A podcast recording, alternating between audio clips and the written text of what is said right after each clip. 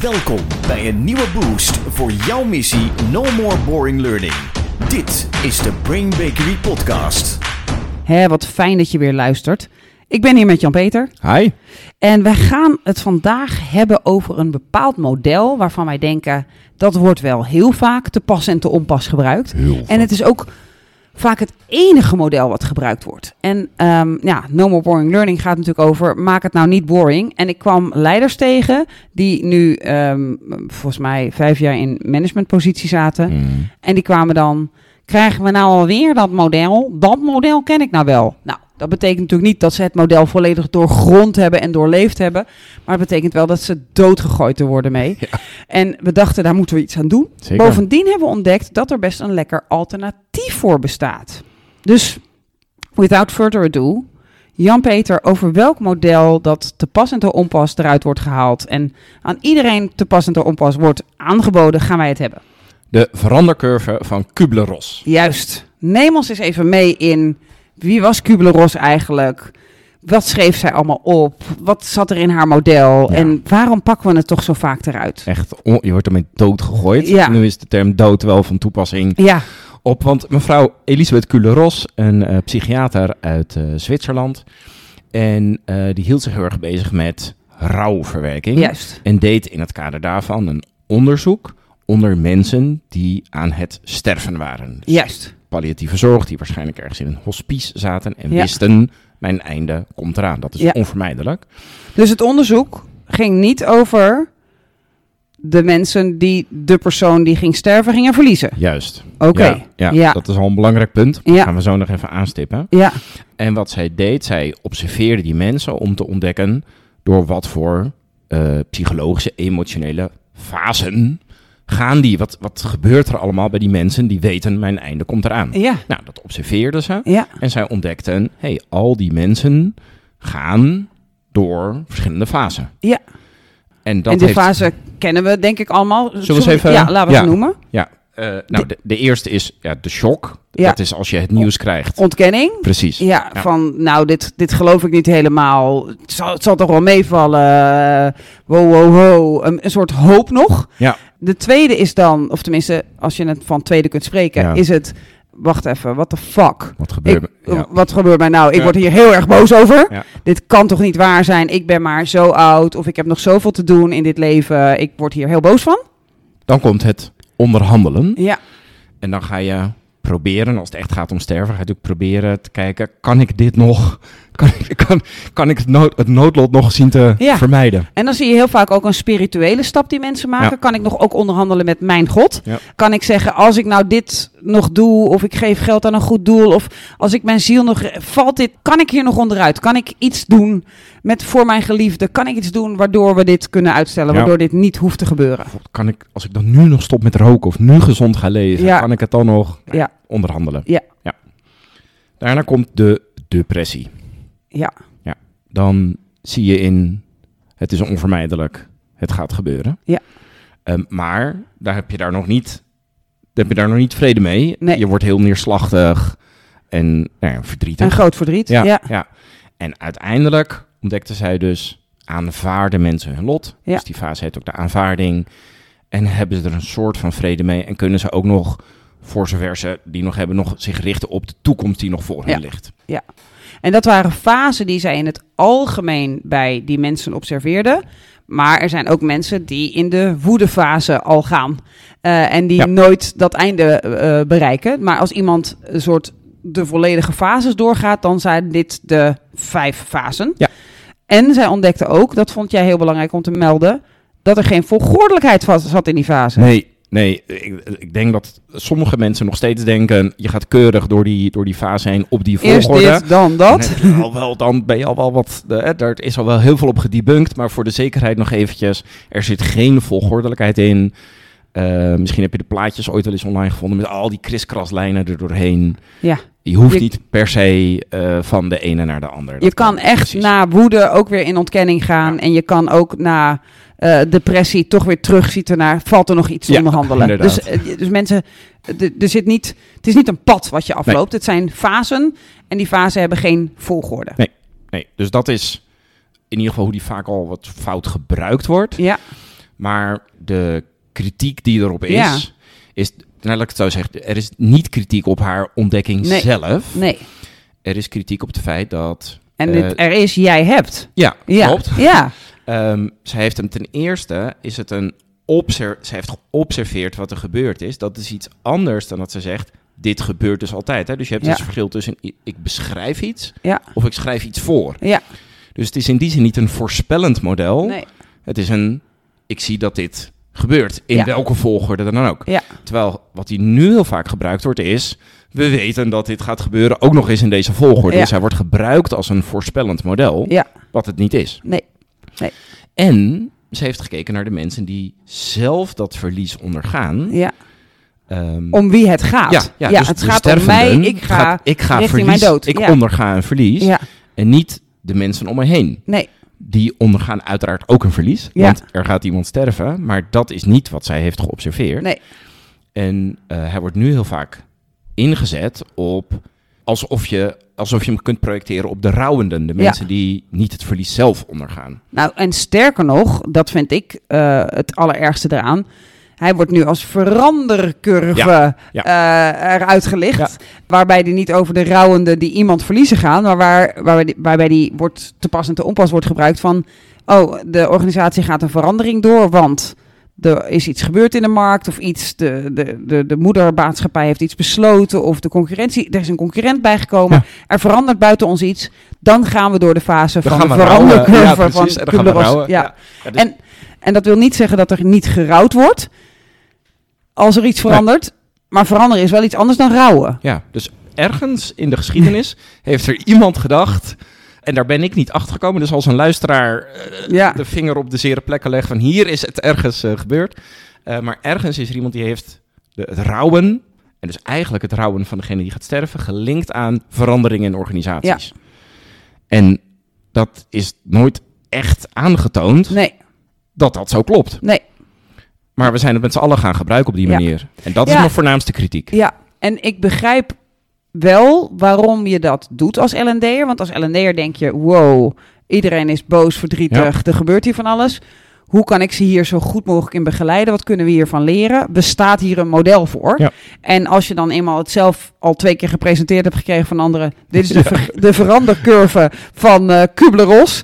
dan ga je hem ook Kubler-Rossen. Dan weet je ook eigenlijk niet meer waar die over gaat. En dan weet je dus al helemaal niet dat de oorsprong van het model was...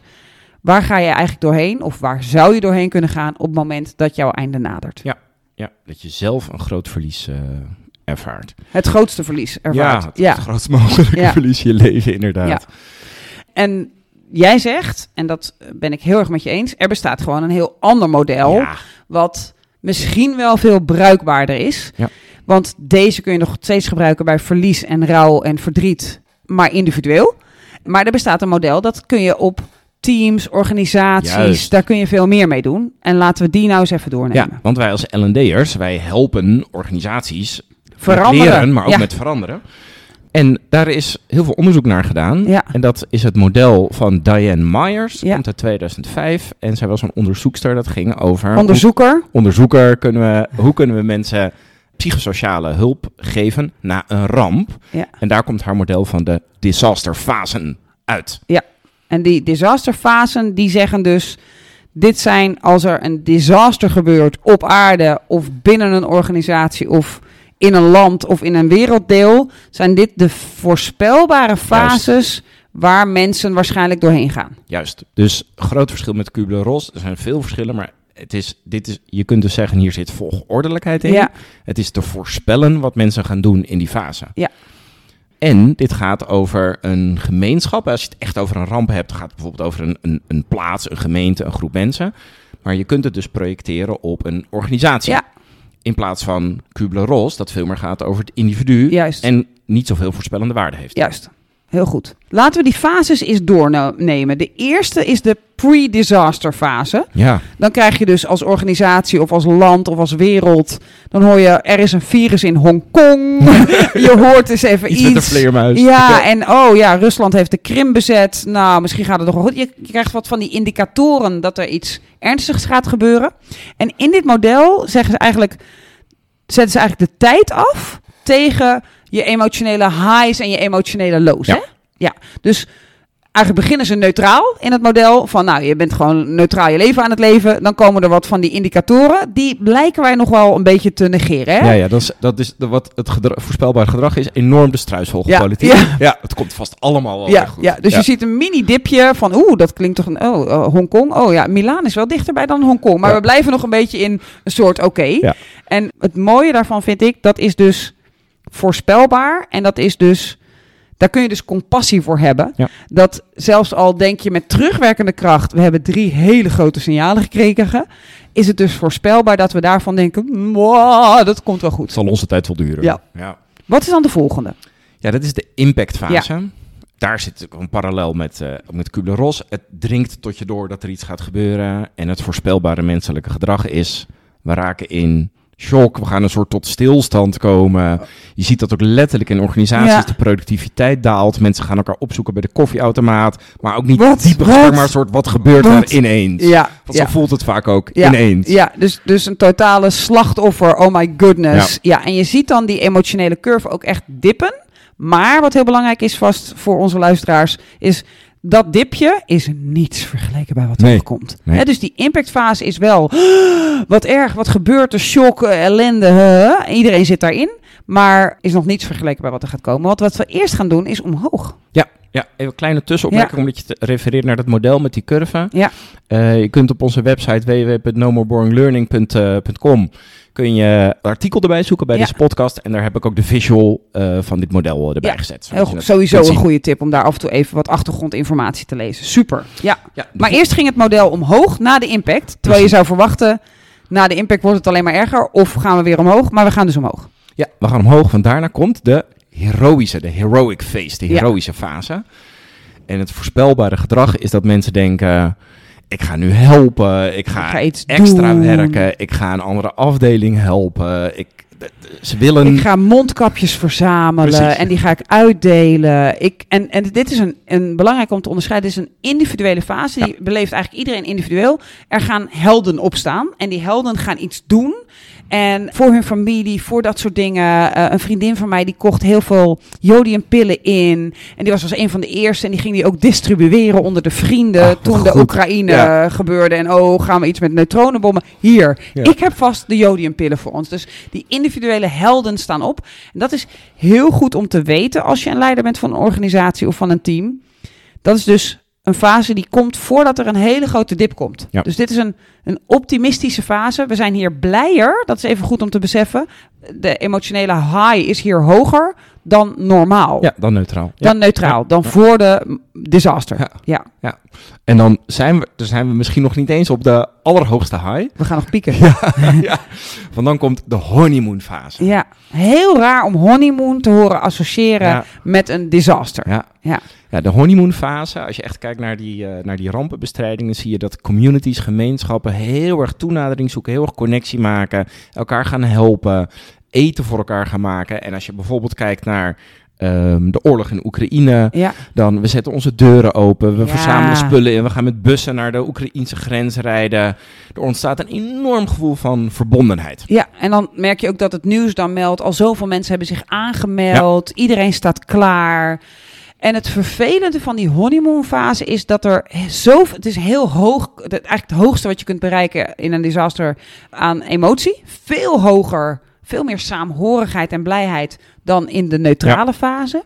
En wat we ook weten is, hij, gaat, hij is voorafgaand aan daarna hele grote ellende. Ja. Dus het, het optimisme eh, kent geen tijd. En er zit in die honeymoon fase een soort gevoel in mensen van... we zijn er bijna. Wij hebben dit varken gewassen. Ja. Het is klaar hiernaar. Hoehoe, de overwinning ligt in onze handen.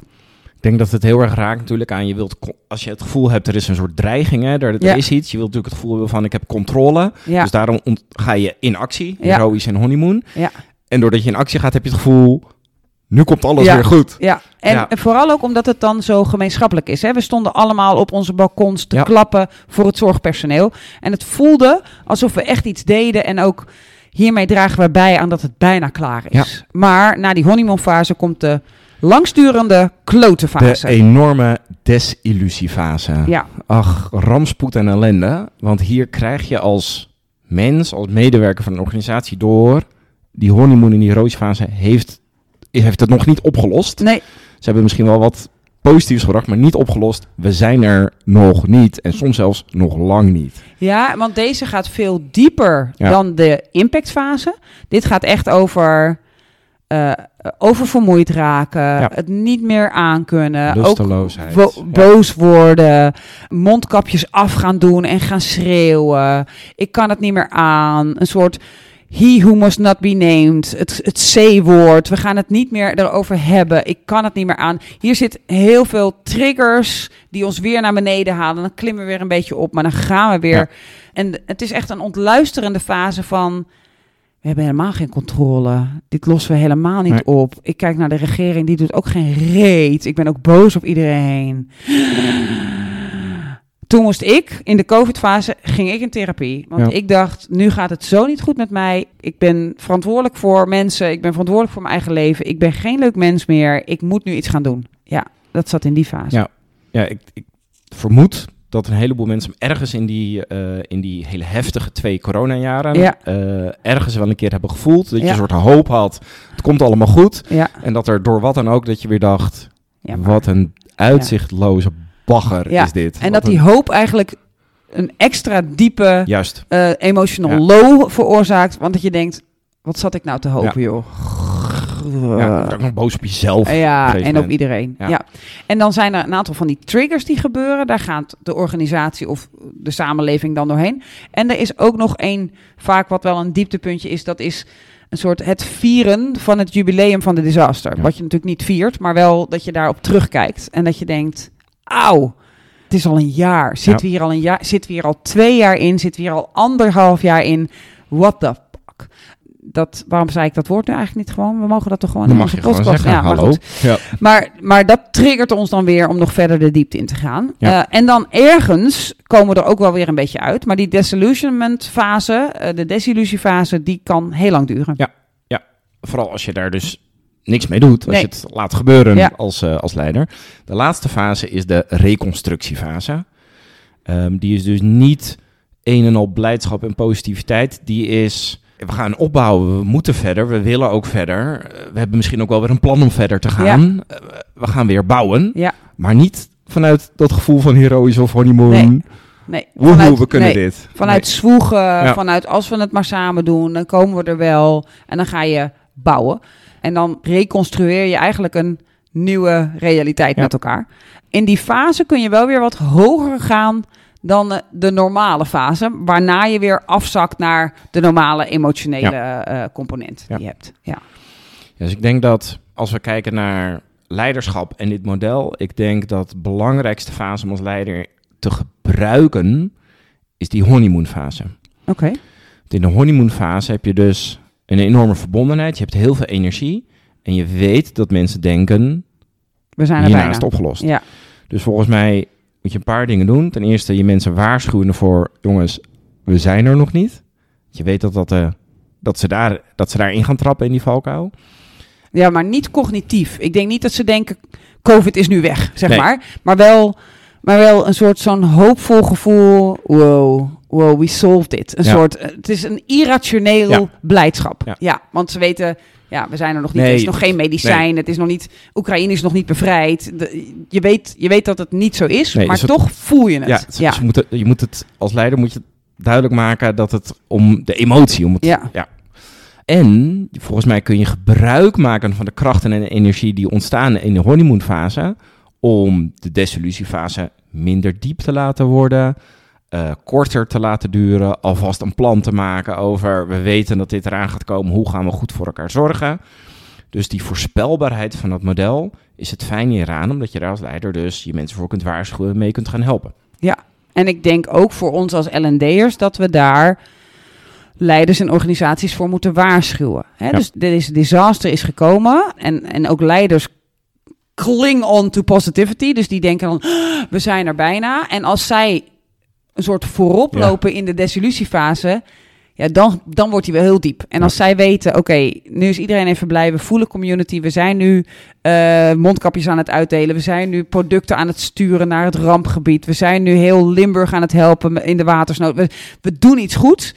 Daarna komt de volgende fase. En ik denk dat als zij daar een boodschap van hoop hebben, een boodschap van wat er wel kan, een boodschap van maatregelen die we gaan nemen, dat je dan heel goed die desillusiefase Juist. wat minder Ja. low kan laten Ja. zijn. Dus dan zit het hem volgens mij niet zozeer in het, maar misschien wel ook wel gebruiken van de honeymoonfase, maar meer het, het klaarstaan na de honeymoonfase. Want die honeymoonfase komt sowieso, dat is een soort fijne fase. Maar zorgen dat zodra je merkt, nu komt de dip, dat jij zelf als leider de dip niet ingaat. Of in elk geval minder diep. En dat je zorgt dat je dan weer een plan hebt. Ja. En ik denk dat dat heel moeilijk is om te doen. Omdat die desillusiefase zo plotseling komt. En dat je echt dan echt ook denkt, er was hoop. Maar alle hoop is Ja, nu Ik verloren. ben er helemaal Ja. klaar mee. En als je dan als L&D'er, als, als, als trainer, wat meer afstand hebt van de organisatie en je blijft die boodschap herhalen van, oké, als jullie hem nu zullen aanwijzen op deze eh, eh, grafiek, de Ja. disasterfase grafiek, waar zitten we dan nu? Wat voel je in de organisatie? Waar zie je de emoties zitten? En, en ze wijzen dan naar heroic, individueel of eh, honeymoon met z'n allen. Dan zeg je, oké, laten we ons nu vast voorbereiden Ja. op de volgende Ja. fase. Ik denk dat dat een uitstekende interventie is om te kijken, oké, die gaat dus komen, ook al voelen we hem nu nog niet. Hoe kunnen we onze mensen daar zo goed mogelijk doorheen begeleiden? Juist. Nog even één stap Ja. terug, want de verandercurve van Kubler-Ross, los van dat hij van oorsprong iets anders, betekent niet gebruik hem nooit. Nee, Maar hij gaat over individueel verlies. Ja. En niet over verandering in organisaties. ja. Daarvoor hebben we de disasterfase. Ja, inderdaad. Eh, gebruik niet alleen Kubler-Ross. Nee. Weet ook waar die vandaan komt. Zet hem niet de hele dag in. Als iemand het woord veranderen zegt, moet je dus niet aan de verandercurve, die eigenlijk niet zo mag heten, de rouwcurve Ja. van eh Kubler-Ross denken. Maar misschien eerder wel aan de disasterfase van Meijers. Juist. Bedankt voor het luisteren. En heel graag tot de volgende aflevering. No more boring learning. Dit was de Brain Bakery podcast. Wil je meer weten? Kijk dan op brainbakery.com of volg ons op onze socials.